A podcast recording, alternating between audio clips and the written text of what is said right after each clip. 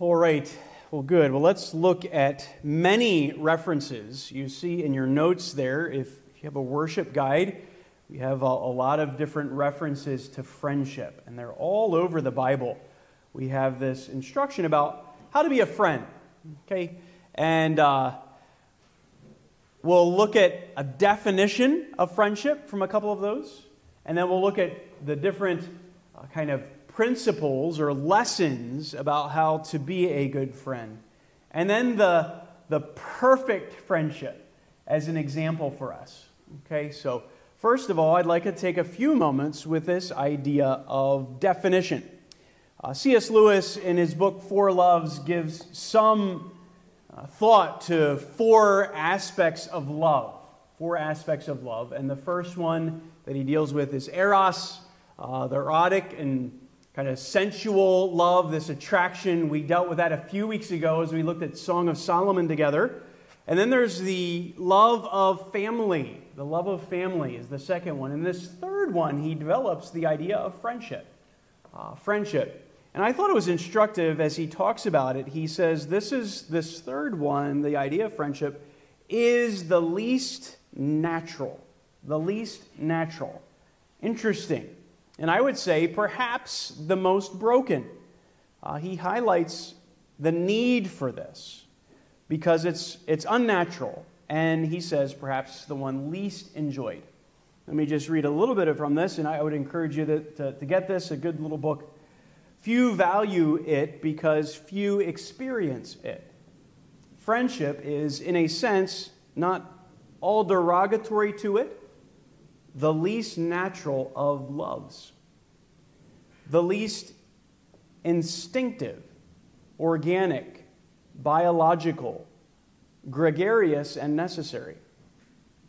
It has least commerce with our nerves. There is nothing throaty about it, nothing that quickens the pulse or turns you red and pale. Without eros, none of us would have been begotten. Without affection, that second one, none of us would have been reared.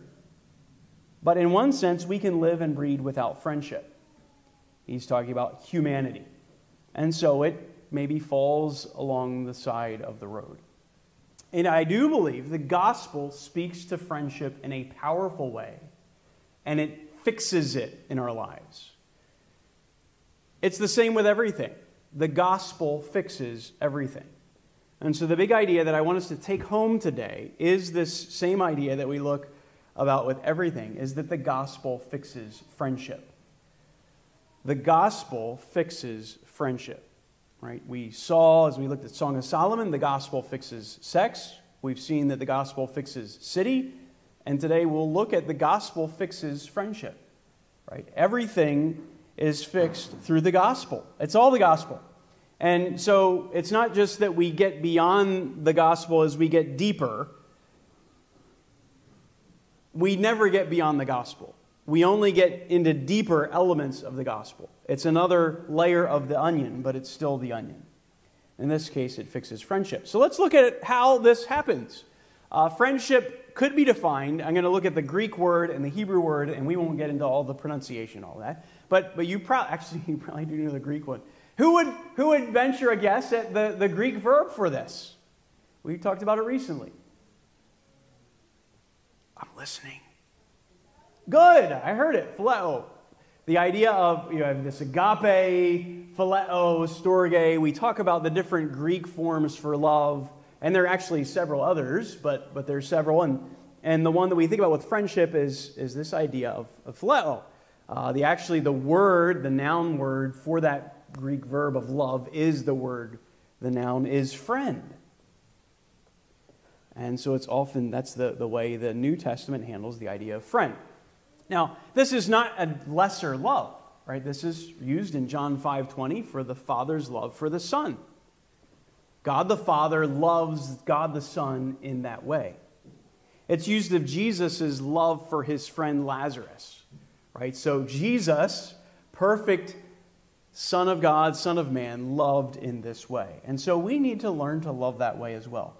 I found it really helpful to consider the Hebrew understanding of the word. It's I am not, I don't know well how to pronounce these things. Rayang is what I'm going to butcher it as saying. It's the term that has to do with being in close association. So there's two big ideas as far as the kind of the two main forms of that word. One would be a close associate, but the one that's most often used could be neighbor or friend. It's the same word, and according to the context, it's translated either neighbor or friend. So you're reading the Proverbs, and there's all these Proverbs about neighbors, and there's all these Proverbs about friends. It's actually the same Hebrew word. But that really helps us understand the meaning of friend, right? It's someone that's close to you, a neighbor, an associate. Someone that is close to you is a neighbor. So you're a neighbor to all these folks in the people nearby you, but we have that in city by the way we live. We're close to our neighbors. We're close to people living side by side. But friendship is choosing that. If I'm a friend, I am going to choose to be near you. I'm going to choose to be with you. It's choosing, actually, in that sense, to be vulnerable, to open up so that you know me and I know you. That's the idea of Bible, at least the Old Testament, of a friend. I'm going to be transparent with you. I'm going to be close to you, and I'm going to ask you to be close to me. That is friendship. Friendship is choosing to be here with someone. I'm going to choose to be with you, and you be with me. It's not I'm looking down on you. It's not I'm groveling up to you. We're here together, and we're going to encourage each other. It's choosing to be with someone. All right, so choosing to be close to someone is the way we'll define it. Friendship lessons. We're going to try to go quickly through these, okay? Look at friendship lessons now. I'll just say this brief as a parenthesis. Okay, for those of you who love to study Bible exposition and preaching, our church loves going verse by verse through the Bible. It's important for us. So we're doing Romans, kind of one verse at a time, as an essential part of Bible exposition for feeding a healthy church. Well, when you look at a topic, right, that the way of preaching is that the topic for the day is that next verse, and that's the topic. When you look at a topic like friendship, what we have to do is actually look at the whole Bible. And it's actually more difficult than honing in on one verse. It's very difficult to take a week and look at what all the Bible says about friendship. But if we look at topics any differently, we'll fall short of understanding the whole counsel of God on that topic. So if you were to teach this week with your friends about the topic of atonement, or the topic of friendship, or the topic of love, and you didn't take the time to look at all the references, you would not be teaching what the Bible says about friendship. So that's what we're trying to do today. Develop good friendship qualities, first of all. All right, here's our first lesson. Develop good friendship qualities, the things that we should develop, the things that we should bring in, and then we'll see the things to flee from. So, flee from these friendship killers. Flee from these friendship killers, and then we'll see the things that we want to adopt are things that actually promote friendship. And they're similar. They correspond to one another, contrast one another. So flee from these things. The first one is that gossip kills friendship. Gossip kills close friendships. Proverbs 17:9 says, "He who conceals a transgression seeks love, friendship. But he who repeats a matter separates intimate friends." There's this repeating and repeating and repeating and repeating. I'm not going to hide it and conceal it. I'm going to make it open and let it spread. Proverbs 16:28, "A perverse man spreads strife. A slanderer separates intimate friends." As you spread slander and negative speech about others, you're actually hurting friends. You're harming friendship. Did you hear that? Did you hear what someone did? Did you hear what that person did? That's harming friendships. As we spread those things, we're repeating a matter, sharing stories that are either not true or just need to be hidden. You're not sharing that with that person to help them, and so that would be hurting friendships. There's another way, though. I think that first one, how it's used, is repeating an offense. The idea of, this was done to me 25 years ago, but you better believe I'm not going to forget it. I'm going to bring that up to that friend every year on the anniversary of the time that they didn't let me sit in my space. No, well, that's not friendship. Friendship passes over that. It doesn't continue to bring it up. It doesn't repeat that offense. It forgives. But I think the third way this repeating a matter comes up is not repeating someone else's secrets. As we share friendships with one another, as we come close to one another, as we become vulnerable and transparent and open with each other, we should share things that we're struggling with. We should share things that are kind of difficult in our lives. And as a friend, you keep that to yourself. You don't open that up to everyone else, or it destroys that friendship. And no doubt you have been hurt yourself by some of these things. And so that would be unfaithful, and that's our second one here. Right? Unfaithfulness kills friendships. We see this in many different lives. I think Jesus himself, as Judas, one of his 12 intimate followers, the last day of his life, Judas betrays Jesus with a kiss, and that is actually, at its root, the same word of friend. The display of friendship through this kiss is how he pretends. And so Judas, my friend, Jesus, as he stabs him in the back. Right, that will kill a friendship, like the dagger to Julius Caesar from Brutus. This happens in our lives. This happened to David, and this is the story here as Absalom rejects his father. And he saw that because David had rejected him for many years, but his close counselor and friend joined Absalom and turned his back. Ahithophel came with him, turned his back on David. And so you see in other Psalms, this would be Psalm chapter 41, verses 8 through 10, David has a hard time getting over that.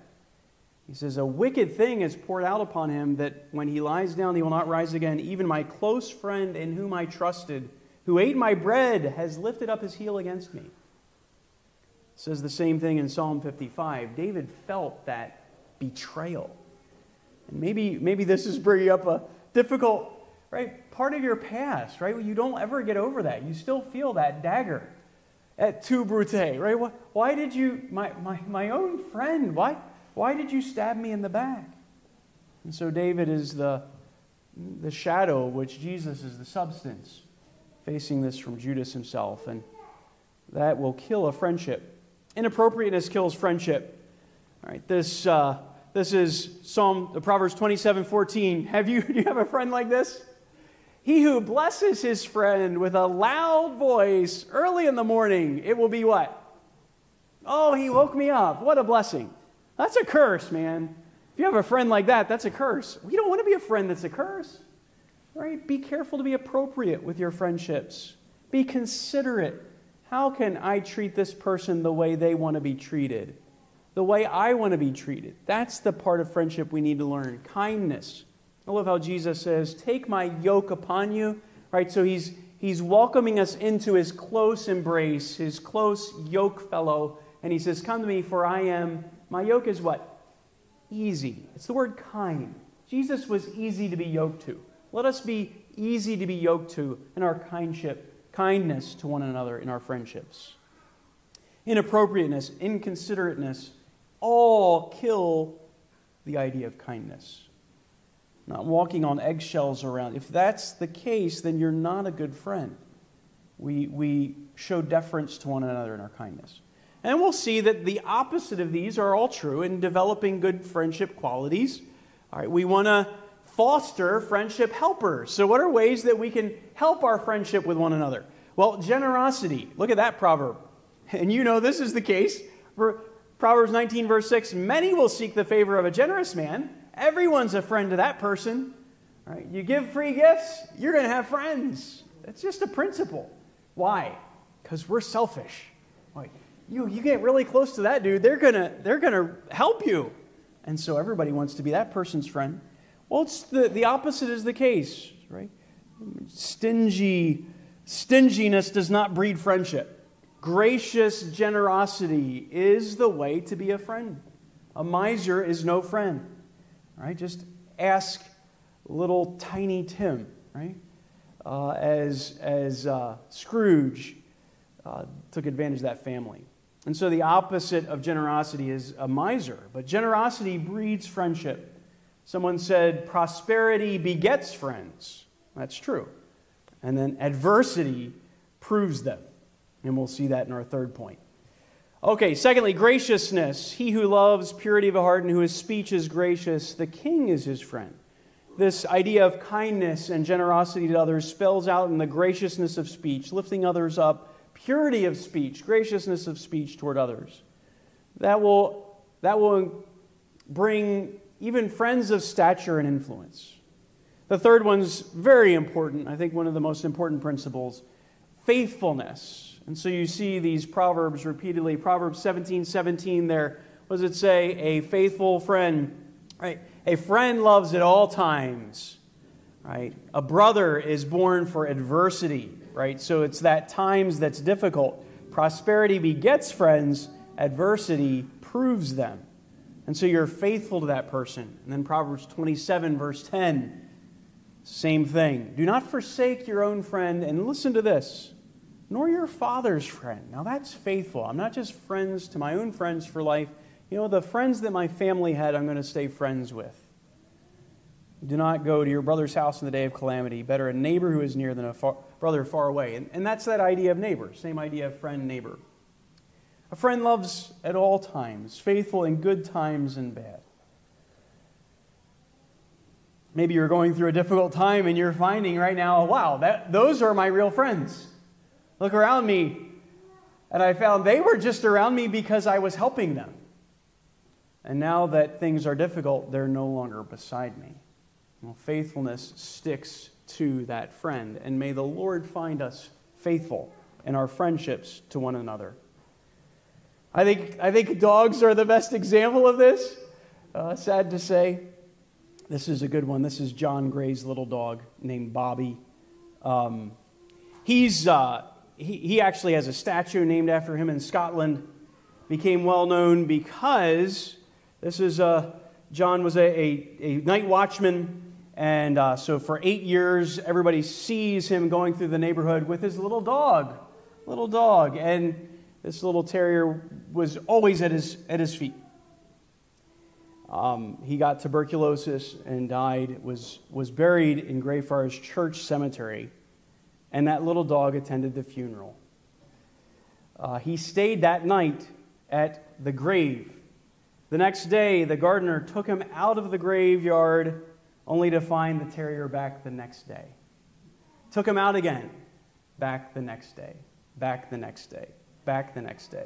He eventually gave up on kicking this little dog out, made him a little shelter, and he stayed there. He stayed beside the grave for 14 years. He would only leave once a day to get food from the local tavern at 1 p.m. That is a faithful little dog. Lord, help us to have a little bit of that faithfulness for one another. The difficult times really test our friendship. Faithfulness is an essential component to every friend. A friend loves at all times. A brother is born for adversity. We need to be brothers and sisters to one another.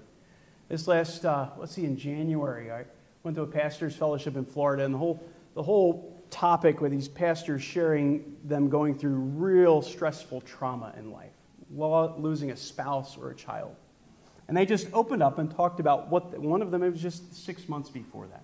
Just very difficult, very raw, but they're just opening up, how do we deal with people who have gone through calamity and trial, difficulty? And it was interesting just trying to learn, and we're just trying to learn from these folks how to help others who are going through trials of a similar state.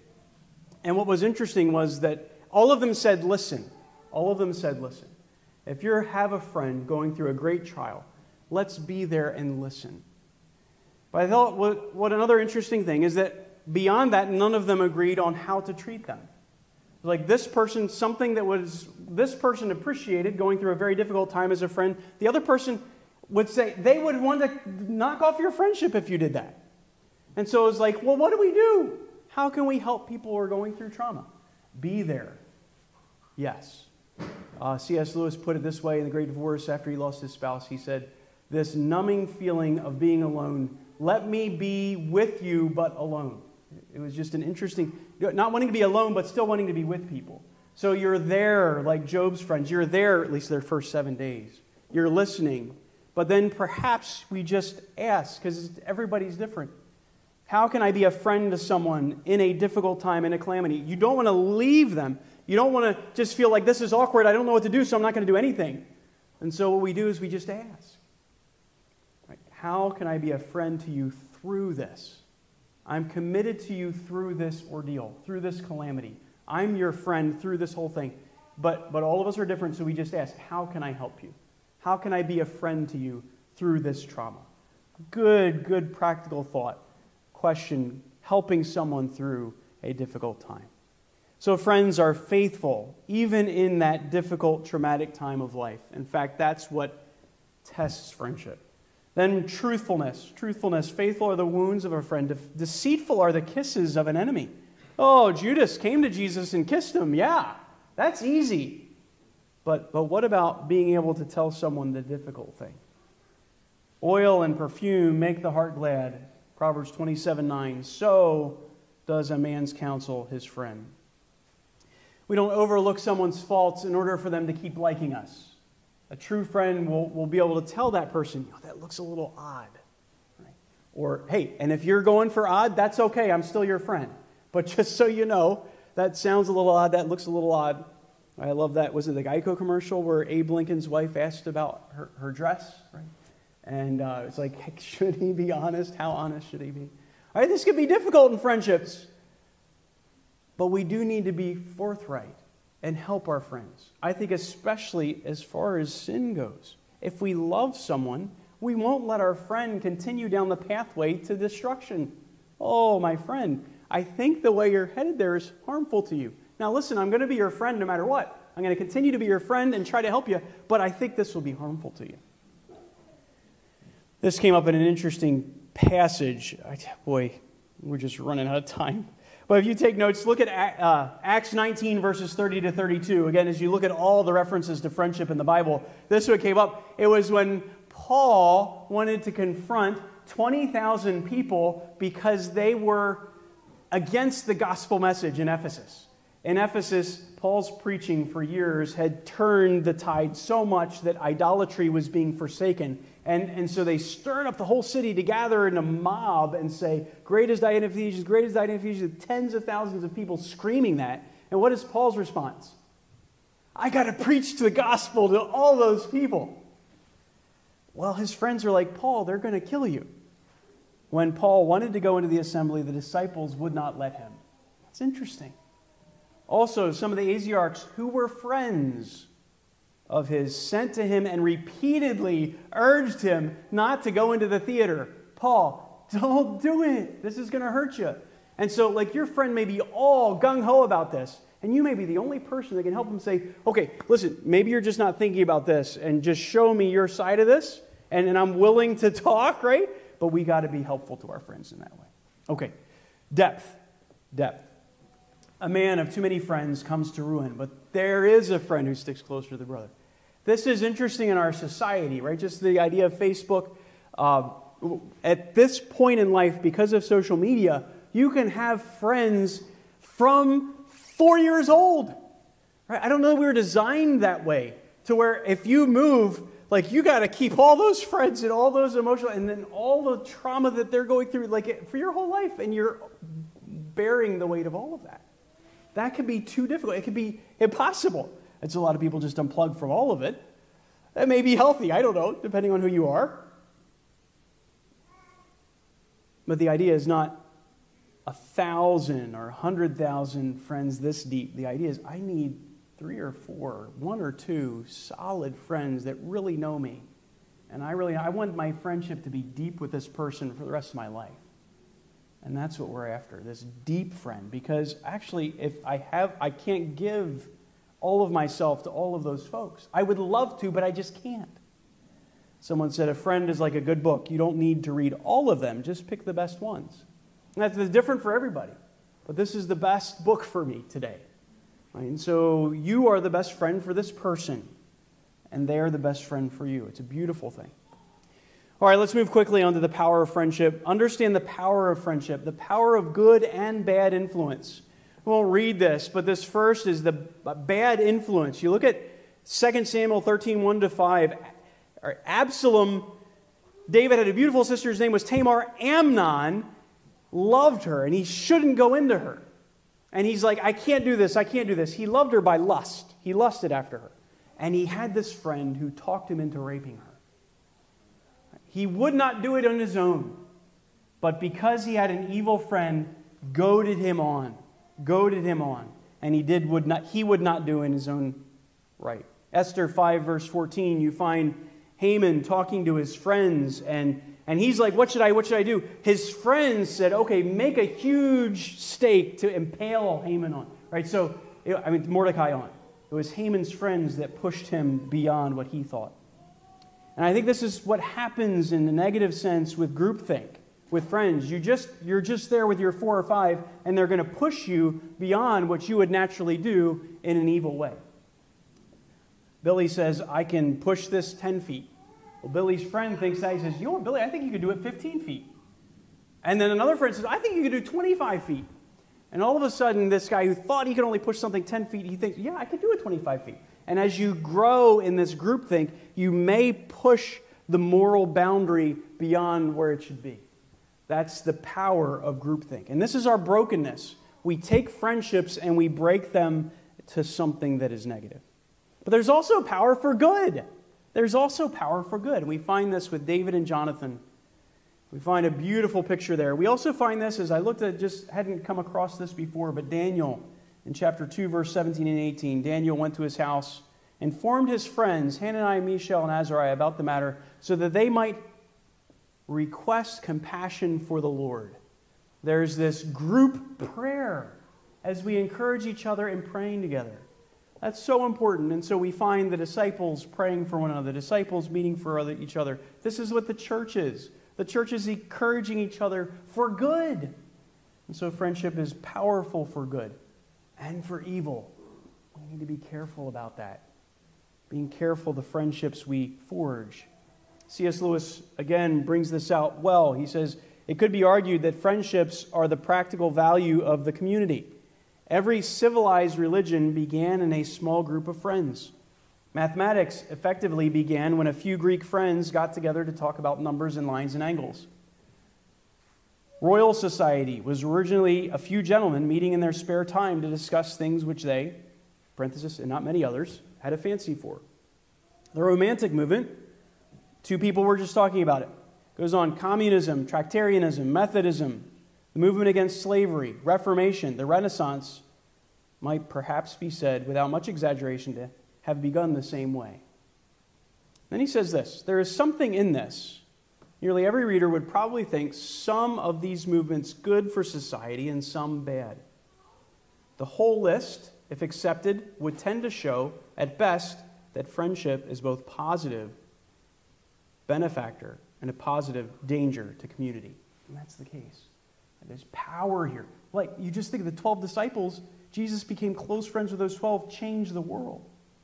But so much has happened the opposite way because of the power of friendship.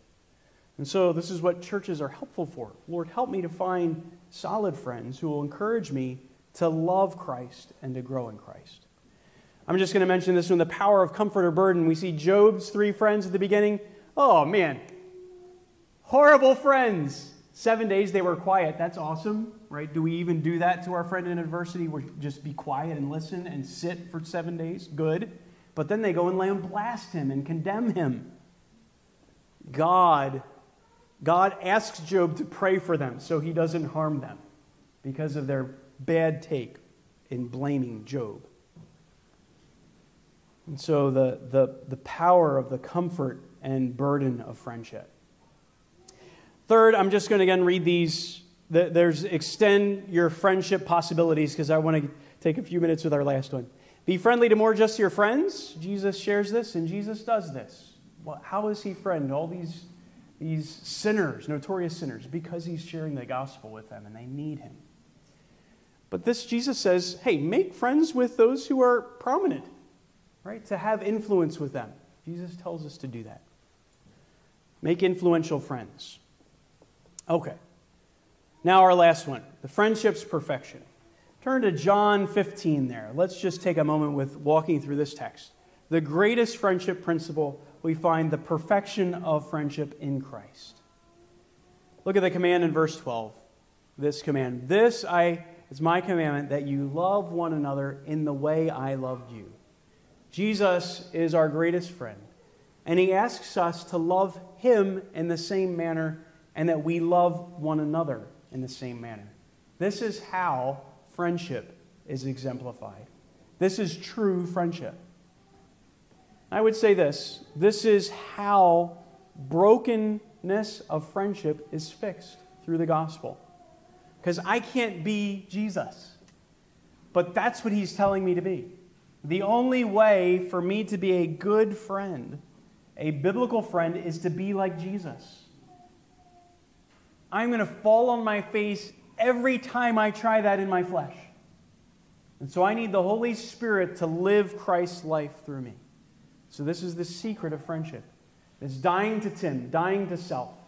The gospel, I die to myself. It is being buried with Christ, but it's also being raised with Christ. That's the gospel. The gospel is this new life of Jesus. He has risen from the grave, and he has imparted his life through me, through living in me, so that I can exemplify the life of a true friend. I can be faithful because Jesus is faithful. And so let's look at his friendship principles here. As he goes on, greater love has no one than this, that one lay down his life for his friends. This is the Savior's example of sacrifice. How could I ever do that? Only by Jesus living through me. That I can actually say, Tim, you're no longer living for yourself. You're living for Christ in living for others. So this is a life of friendship by Christ living through me. But we acknowledge here that beautiful, greater love has no one than this, than one lay down his life for his friends. And the most beautiful words perhaps ever spoken in the English language are the next ones. What does he say? You are my friends. Right? Isn't that awesome? And this is what I want everybody to leave today with. Jesus says, you are my friends. I have chosen you.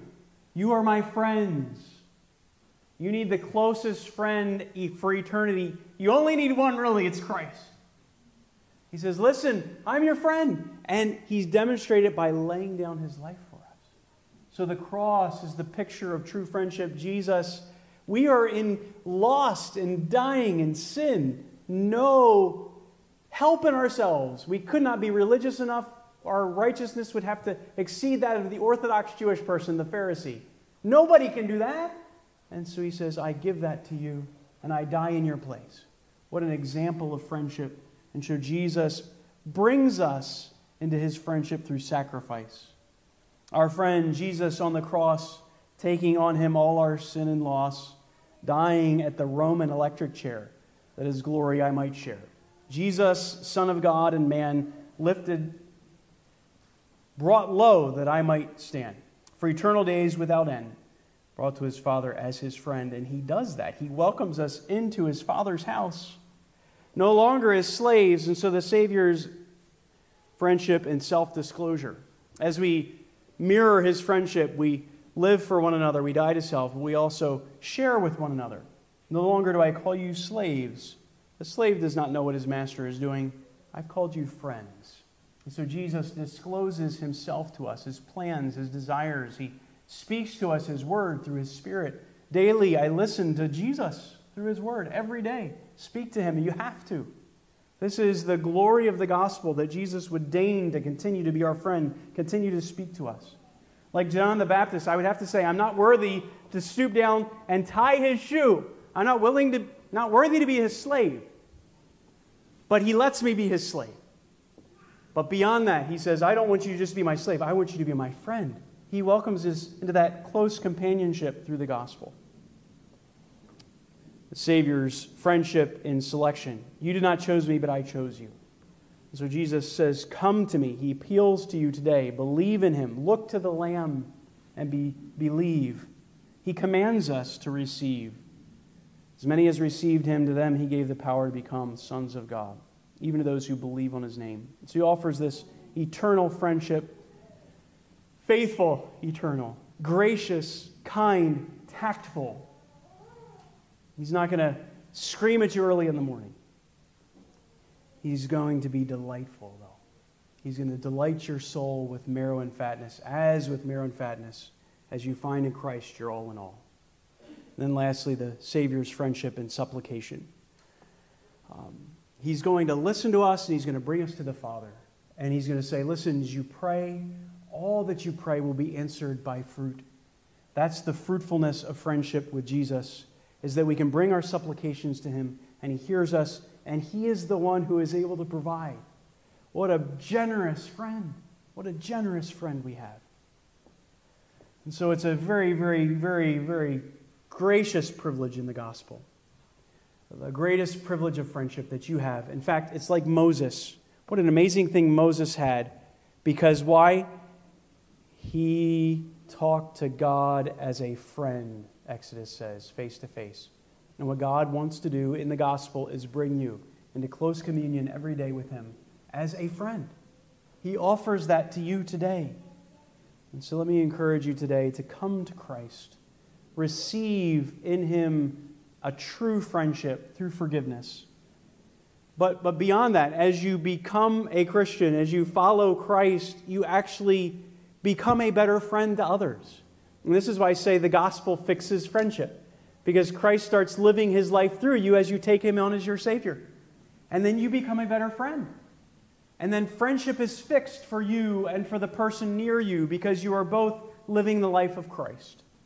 And so 3 John 15 is able to say, as we run low on our battery, 3 John 15, let me read it. Peace be to you. And then he says this, the friends greet you. Greet the friends by name. He's talking about the Christians. The Christians, or we're brother and sister, but you know, we could also say friend. Friend Tim. That you can call me that. You need to call me Brother Tim because you forgot my name, or brother. You just say friend. We're all friends because we're following Christ. And he's fixed our friendship where we can actually do it. All right, give me 2 minutes. William Cooper had a rough life. He had several siblings die. When he was 6, his mother died. His father sent him to boarding school where he was picked on. He mentions one bully. He said, it'll be sufficient to say that he had, by his savage treatment of me, impressed such a dread of his figure upon my mind that I well remember being afraid to lift my eyes upon him higher than his knees. I knew him by his shoe buckles, kicking him, better than any part of his dress. May the Lord pardon him, and may we meet in glory. Ups and downs through college and post-college left him in a weak emotional state. He lost a relationship with a young lady he loved, endured the death of another close friend and his father, but was struggling to prepare for a job interview of sorts, a position that his aunt had secured for him that made him snap. He broke. Came to the lowest end of his life. He attempted to take his life several times. Following these attempts, he feared God's judgment. He felt that hell was too good a place for him. Hell might afford my miseries a shelter. His brother John found a home for him with a Christian doctor in a mentally ill ward. He began to make a recovery, but he still felt God's judgment, God's judgment, God's judgment. Then he read the story of Lazarus. And he heard Jesus say that he was Lazarus's friend. And it totally changed his mind. It's touched him. Jesus had compassion for Lazarus as a friend, and it opened his eyes. A few days later, he opened the Bible to Romans 3:25, and he sees being justified as a gift of his grace. And he believed it. Jesus is my friend, and he came to gift me with salvation. Glorious gospel verse. He believed, and he received strength slowly throughout the days and the years.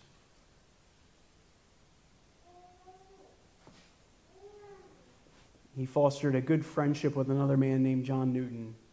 Those two men would write so many gospel hymns together, beautiful hymns. Cooper did not... That's okay, guys. I think we're done with that. Cooper would never really recover completely. He would always suffer with bouts of depression and discouragement. In fact, John Newton would have to take him as a good friend into his home and let him sit on his couch, sleep on his couch to be with him. He wrote this in a poem to express himself. All my chains that once were broken, from my feet my fetters fell, and that word in pity spoken snatched me from the gates of hell. Another poem. I was stricken deer that left the herd, long since with many an arrow deep and fixed. My panting side was charged when I withdrew to seek a tranquil death in distant shades. There was I found by one who had himself been hurt by the archers. In his side he bore, and in his hands and feet the cruel scars. With gentle force soliciting the darts, he drew them forth and healed and bade me live. Since then, with few associates in remote and silent woods, I wander, far from those my former partners of the people seen, with few associates and not wishing more. And so he and Cooper they bought houses back to back with a little field in between, and they'd pay the lady who owned the field a year to walk through that, and they would meet in this little shack as good friends, because the gospel fixes friendships. And they would write poem after poem, hymn after hymn. Let me encourage you to come to Christ today. Find in Him your greatest friend. Heads bowed and eyes closed. Would you even now, perhaps you don't know Christ as your friend? Let's all talk to Him and say, Lord, help me to be a better friend with others. But if you don't know the Lord as a personal friend, you think of Him as someone who has this judgment ball ready to chop your head off. He has wrath and judgment and will judge. But He chose to come as our friend and take that judgment upon Himself. He chose to be stabbed through for our sake. Let me encourage you to stay for lunch and listen to the story of three folks who found in Jesus their greatest friend. And let me encourage you even now in closing, right, to receive Jesus as your friend, you just call upon Him and say, Lord, save me. Make me your close friend. And by God's grace, give me help to be a friend to others. If you'd like to pray with someone, I'll be staying in the back lobby. Be happy to pray with you. Let's take a moment, though, of quiet reflection and prayer.